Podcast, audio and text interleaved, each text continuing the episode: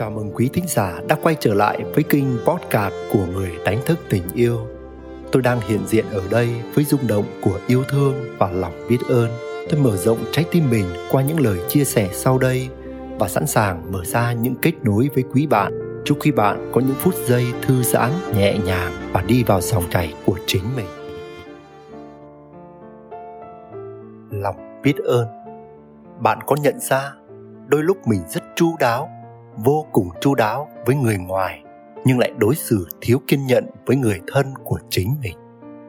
Đối đãi tử tế, nhiệt tình với người xa lạ là điều nên làm, nhưng với chính người thân yêu, lẽ ra ta cũng nên công bằng và đôi khi thiên vị với họ hơn một chút chứ nhỉ? Rất có thể. Sự quen thuộc của tình cảm gia đình, những giúp đỡ và hy sinh dành cho nhau đã khiến ta mặc định rằng mọi điều tốt đẹp mình nhận được đều là hiển nhiên hay là trách nhiệm hay là nghĩa vụ bắt buộc nào đó.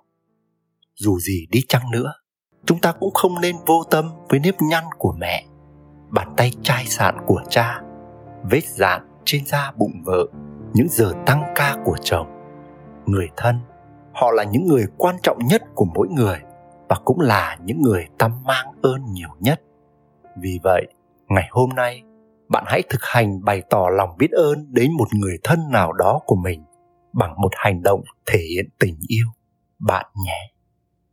Nguyễn đức quỳnh, người đánh thức tình yêu.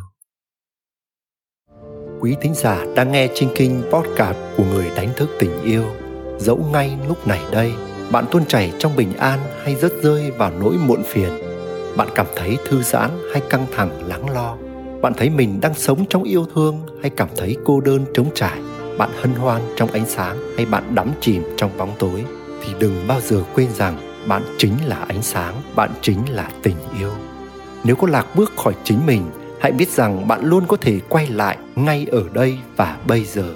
Và nếu bạn thấy mình có những trải nghiệm cộng hưởng với chủ đề này, hãy để lại những chia sẻ của bạn dưới đây.